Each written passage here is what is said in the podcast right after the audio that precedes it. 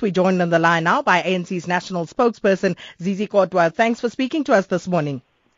Good morning, SK. Now, Zizi, what is the ANC side of the story regarding the alleged improper payments by Hitachi to the ANC via Chancellor House? Well, the, the two first points we would like to make. The first one is that we noted the reports relating to the settlement paid by Hitachi to U.S. Securities and Exchange Commission. Uh, but two, we also noted the fact that uh, Hitachi did not deny the fact that of the allegations that were brought against it. But as the ANC, Hita, Chancellor House is a company that has got a board, that has got a management. And therefore, in terms of the day-to-day commercial deals and the transaction that it enters to, the African National Congress does not get involved, including we don't even have any information of the any impropriety that uh, Chancellor House would have been involved with any other company, whether Hitachi or not. And therefore, we think that the the questions about how that deal went about can best explained by Chancellor House as well as Hitachi. But of course, as the African National Congress, the issue that we continue to discuss, which was resolved in the last conference, was the issue of the ANC in the context of fundraising, that it must continue to have investment arms, and those investment arms particularly must avoid with all possible terms any conflict of interest doing business with the state. And I think the NGC therefore will have to consider that issue if appropriate. But two, the issue of the political funding, uh, which is important for any democracy, to avoid any issues that will have political parties that may have worked with government. But isn't it disingenuous for the ANC tonight uh, to now try and distance itself from Chancellor House because uh, then the ANC would then have to distance itself from the profits made and money that was channeled to the ANC as well. Chancellor House, there are so many companies who donate to the ANC. Chancellor House, it gives donations to the ANC. By so saying, in terms of the explanation of the commercial deals, of the day-to-day operations, we are not distancing ourselves.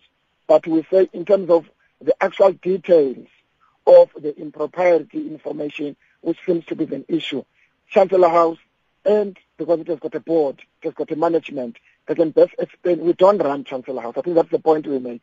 But whether Chancellor House, uh, the ANC has any influence in terms of shareholding, that we can't deny.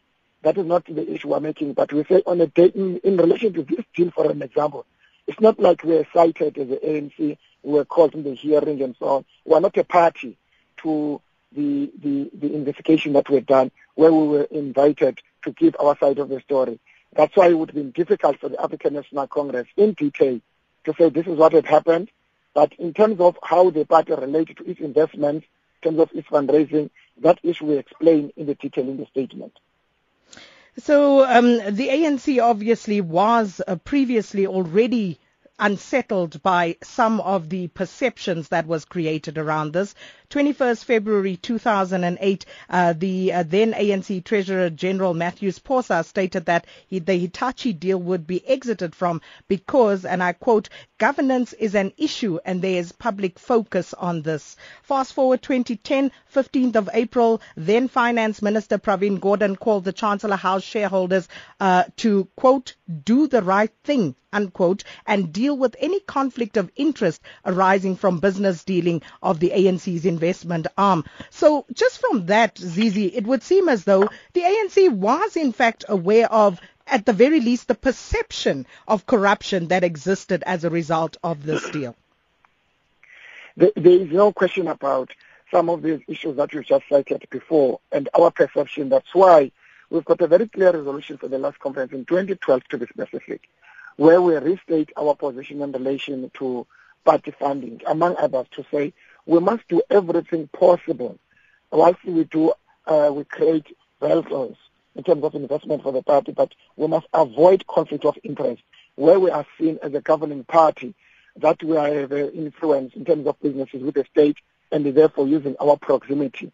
And in the day-to-day running, that's why we will be interested uh, in whatever engagement we have with Chancellor House to find out to what an extent that resolution of the conference has been undermined or has been violated in a manner whatever transaction, transaction including this transaction, has been done. We are, of course, concerned when those issues arise. This is precisely the reason that discussion, yeah, that issue is up for discussion in the next NGC, which is coming next week in Johannesburg. So what is the ANC's current relationship with Hitachi?